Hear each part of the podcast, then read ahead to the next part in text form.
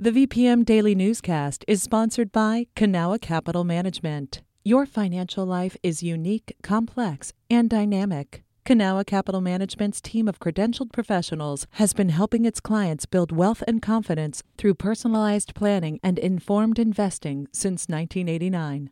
Learn more at cancap.com. That's K A N C A P.com. I'm Benjamin Dolly, and this is the VPM Daily Newscast. Democrats in Virginia are pushing for changes to policing in a special session that begins today. As Ben Paviour reports, they're also considering legislation related to the pandemic and the state budget. Democrats have proposed dozens of pieces of criminal justice reform. That includes a ban on the police use of chokeholds and an end to no knock warrants.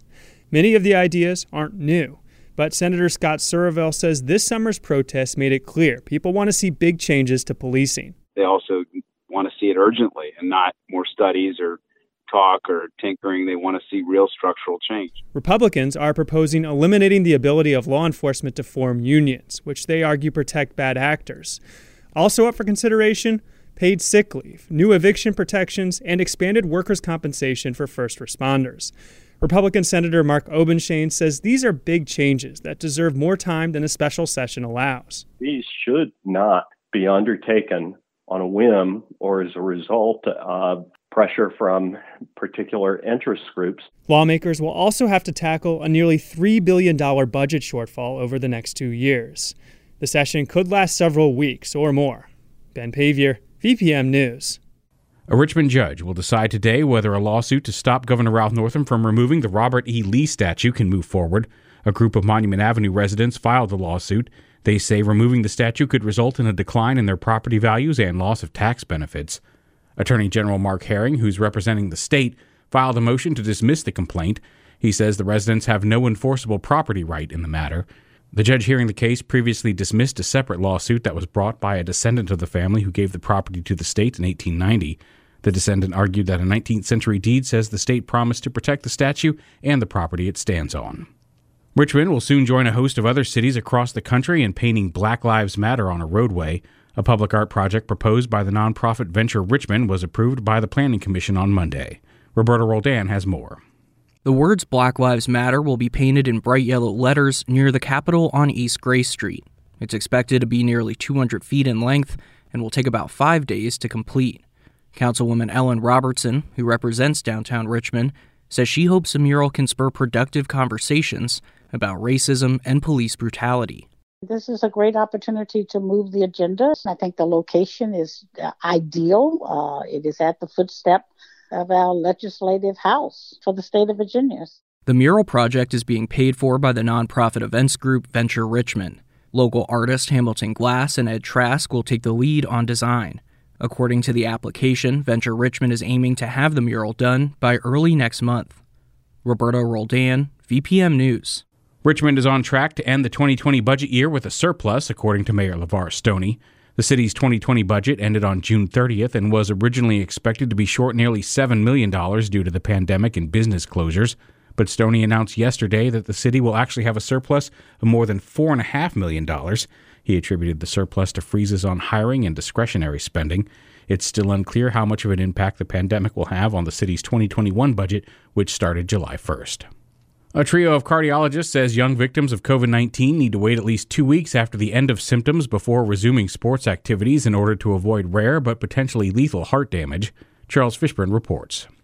Many viruses can trigger myocarditis, but COVID 19 makes it more likely. Myocarditis is a significant concern with COVID. UVA Health's Dr. Peter Dean says in mild cases, waiting two weeks is enough. But for youths who get very sick, the danger of spreading the virus increases, along with potential heart damage. We know if you have myocarditis, you should not be exercising because it can predispose you to passing out and bad heart rhythms and potentially dying suddenly on the field. Dr. Dean and his team have developed a set of guidelines to help parents and doctors for very young athletes playing games like T ball or youth soccer. He says older students involved in more strenuous activities are at much greater risk.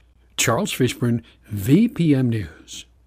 Chesterfield County has issued emergency water restrictions after this weekend's storms.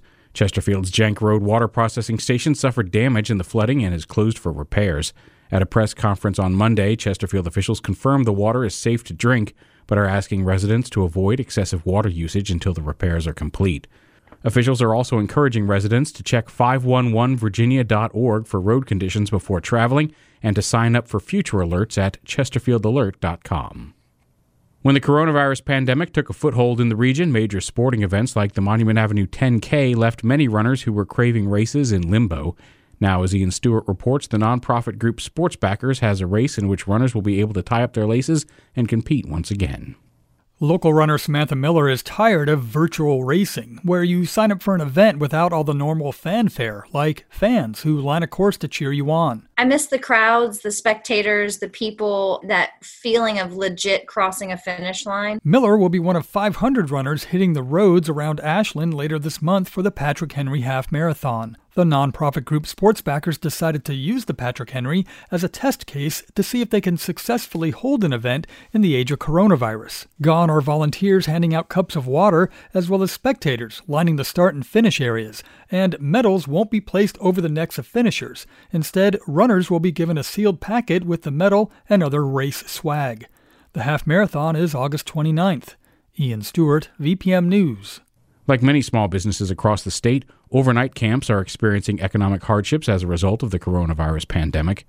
As Yasmin Jumaa reports, a coalition of about 20 programs are working together to keep the industry afloat.